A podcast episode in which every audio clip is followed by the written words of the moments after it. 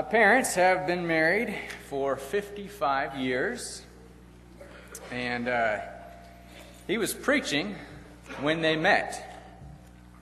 My mother always said that, he, that she was attracted to him for his singing, but yesterday she confessed, but I won't use her exact words, that he's more fun when he's preaching. Coincidentally, he is preaching about finding joy this morning. This is my dad, John Free.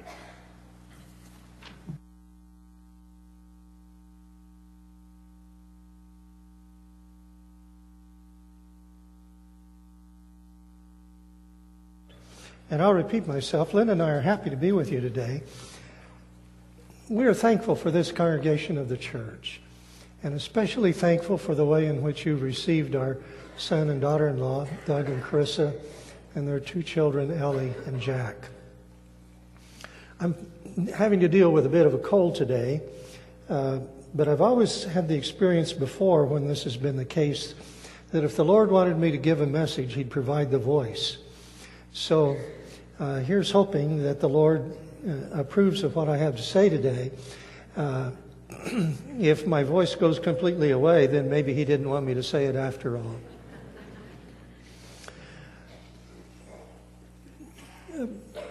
About uh, four, four and a half years ago, my wife and I were privileged to uh, take a tour of England, Wales, and Scotland with Jerry Rushford, um, who is a colleague at Pepperdine University um, it's, his tour is referred to as a literary and hymns tour, um, but most of it had to do with hymns.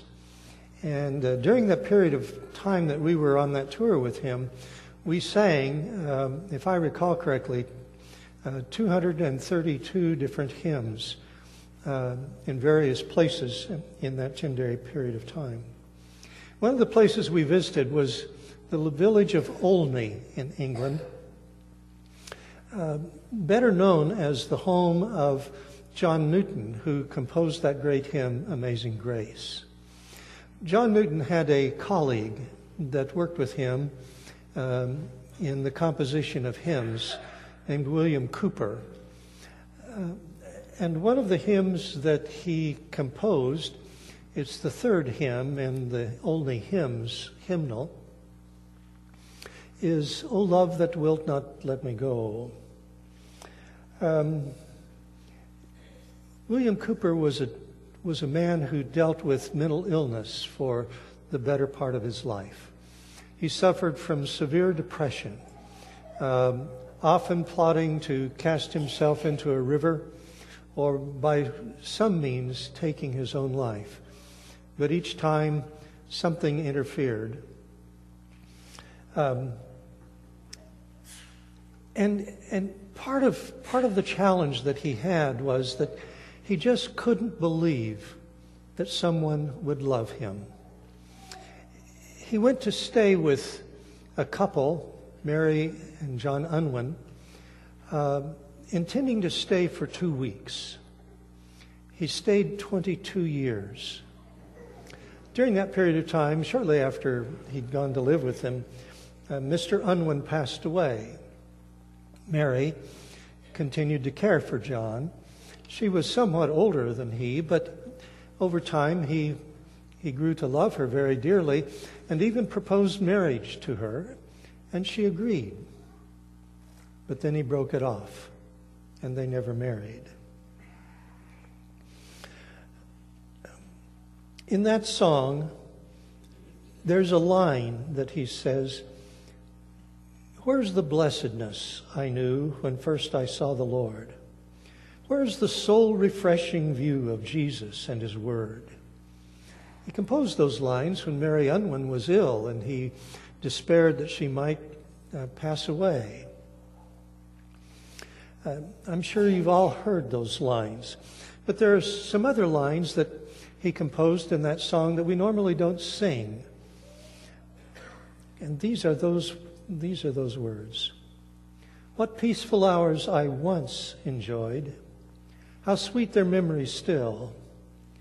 But they have left an aching void the world can never fill. Return, O holy dove, return, sweet messenger of rest. I hate the sins that made thee mourn and drove thee from my breast. Quite often, joy is lost when people lose hope. When people come to believe that maybe no one can really love them. Perhaps they have been rejected for some reason or another by someone who loved them or at least valued them or wanted them. And hope and joy is especially lost when people come to believe that not even God could love them. And that seemed to be part of Cowper's experience. How could God love such a one as me? And yet, his neighbor, who lived uh, about as far as I am from the house across the street, John Newton composed those marvelous words in the song Amazing Grace. How sweet the sound. Newton, who had been a slave trader, uh, who had imported people from Africa to England to uh, be slaves.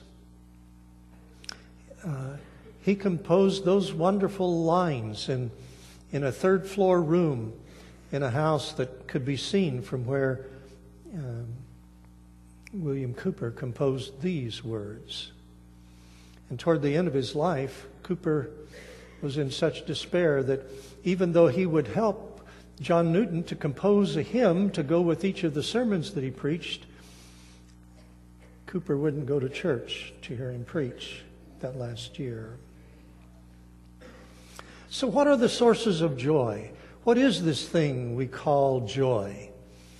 Um, years ago, I had a teacher who said in class one day, I think there's kind of two, two places that people occupy in life emotionally. One is joy, the other is dread. And he went on to illustrate that a little bit by saying, maybe we can think of joy and dread in terms of past, present, and future. If, if, I am, if I am experiencing joy with regard to the past, I look upon my past with satisfaction. I can, I can feel good about my past. And in the present, I can, I can experience happiness. I can experience pleasure. I can experience the love of a child or the love of a mate. And for the future, I can, I can look to the future with great expectation, with hope, with assurance that my life will end in some way that is very, very good. And that life really won't end at death, but will continue. But for the person who experiences dread, dread of the past, the fear that their past will, will catch up with them, the fear that, that their sins cannot be forgiven, that they've committed the unpardonable sin, as it were. And, and for the present, anxiety, and for the future, uh, fear and dread. God wants us to experience joy. And God wants us to believe that our future will be filled with joy, that our present can be characterized by joy, and that the past, the sins of the past, are forgiven, and that God will treat us just as well as he treated his own son when he raised him from the dead and exalted him to heaven's throne. I, I, just want to share a few passages with you in the moments that we have. One of these is from Luke chapter 15. Um, now the tax collectors and sinners were all drawing near to him. And the Pharisees and the scribes grumbled, saying, This man receives sinners and eats with them. So he told them this parable What man of you having a hundred sheep, if he's lost one of them, does not leave the 99 in the open country and go after the one who is lost until he finds it? And when he finds it, he lays it on his shoulders, rejoicing. And when he comes home, he calls together his friends and his neighbors, saying to them, Rejoice with me, for I have found my sheep that was lost. Just so, I tell you, there will be more joy in heaven over one sinner who repents than over 99 righteous persons who need no repentance. Now, notice the way Jesus phrased that. There will be more joy in heaven over the one who has repented and the one that's been found than over the 99 that didn't need repentance. To me, that tells me that heaven is a place of joy. Heaven is a place of pure joy. And heaven is a place where even people like William Cowper, who had a hard time believing that anybody could love him, will finally and fully experience that God does love him or her. However sinful he, may, he or she may have been, provided he simply turns, turns towards Jesus, turns towards that love. Another passage of Scripture this theme is that joy comes from hearing and believing the good news.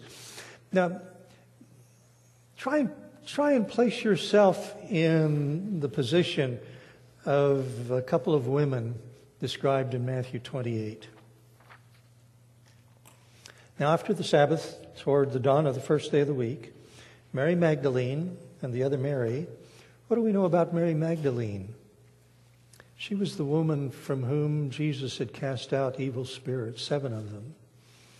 Uh, a deeply troubled soul. Mary Magdalene, the other Mary, went to, the, went to see the sepulchre. And behold, there was a great earthquake, for an angel of the Lord descended from heaven and came and rolled back the stone and sat upon it. His appearance was like lightning, his raiment white as snow. And for fear of him, the guards trembled and became like dead men. But the angel said to the women, Do not be afraid, for I know that you seek Jesus who was crucified. He's not here, for he has risen, as he said. Come and see the place where he lay. Then go quickly and tell his disciples that he is risen from the dead, and behold, he is going before you to Galilee. There you will see him. Lo, I've told you.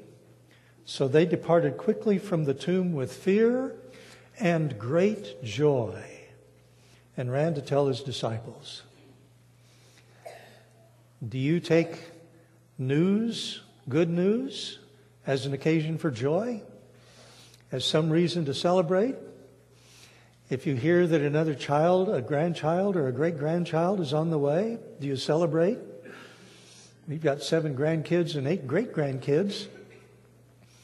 We sometimes wonder about that family of six if they need another one, but maybe they do. These two ladies experienced both fear. Not many of us see an angel, and not many of us have an angel talk, talking to us that, where we really hear a voice. But they experienced both fear and great joy. Psalms 51 is one of those great passages of Scripture that, that David composed after his encounter with Nathan the prophet, who said to Nathan concerning uh, story that, or said to David concerning the story about the little ewe lamb, You are the man, convicting David of his sin of conspiracy and murder of Uriah, a Hittite, whose wife David had taken. David wrote these words Purge me with hyssop, and I shall be clean. Wash me, and I shall be whiter than snow. Let me hear joy and gladness. Let the bones that you have broken rejoice. Hide your face from my sins and blot out all my iniquities. Create in me a clean heart, O God, and renew a right spirit within me. Cast me not away from your presence, and take not your Holy Spirit from me. Restore to me the joy of your salvation and uphold me with a willing spirit. Notice the way in which David prays that the joy of the Lord will be restored to him. Here's a man who was terribly guilty, terribly guilty. A man whom God had favored his entire life, taking him from being the, the shepherd of real sheep to being the shepherd of his people Israel. And David had betrayed it. And yet, he believed that in repentance and in a change of his own heart, God would replace within him the joy of the Lord. Joy comes also, I believe, from following the example of Christ. Hebrews chapter 12 is a favorite passage of mine. Here are the first two verses. Therefore, since we are surrounded by so great a cloud of witnesses, let us also lay aside every weight and sin which clings so closely, and let us run with perseverance the race that is set before us, looking to Jesus, the pioneer and perfecter of our faith, who for the joy that was set before him endured the cross, despising the shame, and is seated at the right hand of the throne of God. Was Jesus happy about going to the cross? It doesn't sound like it when he prayed, Father, take this cup from me. If it be your will, nevertheless, not my will, but yours be done. Or when Jesus was in agony in the garden and sweating like great drops of blood falling from his face and his brow. Was Jesus happy to endure the, the scourging that literally tore the flesh from his back. Oh, I don't think that would make anybody happy. But for the joy that was set before him, he endured it all. And what was that joy about? I think that joy was about bringing many sons to glory, bringing many children into the presence of the Father to dwell with them forever. Joy also comes from suffering. A number of years ago, I used to teach a class uh, at uh, Pepperdine on ministerial counseling. And one of the books that I have um, typically assigned the students to read is Viktor Frankl's little book, Man's Search for Meaning. And in that, in that book, one of the statements that he makes is that meaning in life is one of the essential needs that every human being experiences. And then in another place in that book, he says that meaning in life can be experienced in at least one, if not three different ways doing a deed, experiencing a value, and suffering suffering. When I began my uh, work in ministry years ago, uh, back in the 1960s it was, I was a chaplain at the Los Angeles County General Hospital for a couple of years. And there was a patient who came into the hospital, a young man who had been diagnosed with valley fever. Um, it's a fever that, that is very contagious the bacteria for which is, the virus for which is carried in the soil. While he was admitted, when he was admitted into the hospital, he was also diagnosed with uh, a, a viral infection in his spine. And then, on top of that, they discovered that there was a fracture in his spine. And so they put him in a cast that reached from his arm down to his knees with a, with a rod between his knees. And he had to lay in that cast for approximately six months. When they finally took the cast off, he could no longer walk because the muscles of his legs had atrophied so much that he had no strength in them at all. So he had to go through physical therapy in order to learn to walk again. Eventually, he was discharged from the hospital, and, and I had the privilege of driving him home. And, um, uh, but there was something about this young man that really touched me. Because every time I walked into his room and greeted him, he greeted me with a smile. He was always happy to see me. I, I think there might have been one day where he didn't muster a smile, but, but all the rest of the time, he had a smile. How do people do that? You know, I've seen a lot of suffering in my time. And some people suffer with bitterness, but others, others count it joy to suffer, especially if they can suffer as a Christian.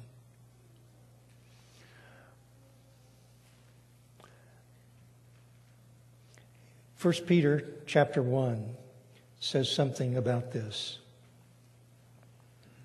Blessed be the God and Father of our Lord Jesus Christ.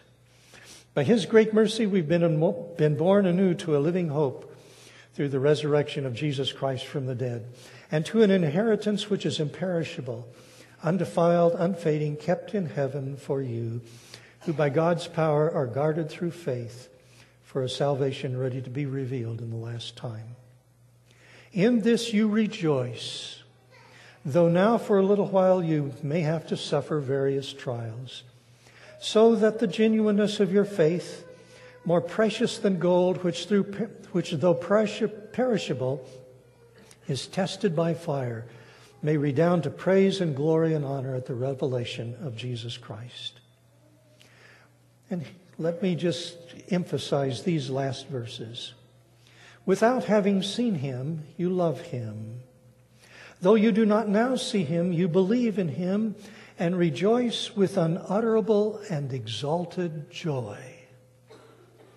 As the outcome of your faith, you obtain the salvation of your souls. And now, just some concluding verses. 3 John chapter 4. No greater joy can I have than this to hear that my children follow the truth. Those of you who are parents and grandparents, I, I trust, can really relate to those words. Or from Romans chapter 14, verse 17. For the kingdom of God is not food and drink, but righteousness and peace and joy in the Holy Spirit.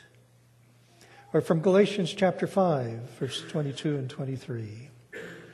The fruit of the Spirit is love, joy, peace, patience, kindness, goodness, faithfulness, gentleness, self control. Against such there is no law. From Romans chapter 15. May the God of hope fill you with all joy and peace in believing, so that by the power of the Holy Spirit you may abound in hope. And then finally, some more words from Peter. Whoever desires to love life and see good days, let him keep his tongue from evil and his lips from speaking deceit. Let him turn away from evil and do good. Let him seek peace and pursue it. For the eyes of the Lord are on the righteous, and his prayers and his ears are open to their prayers. But the face of the Lord is against those who do evil. And then the text that was read uh, before our message this morning. These things I have spoken to you, that my joy may be in you, and that your joy may be full or complete. Would you join with me in prayer?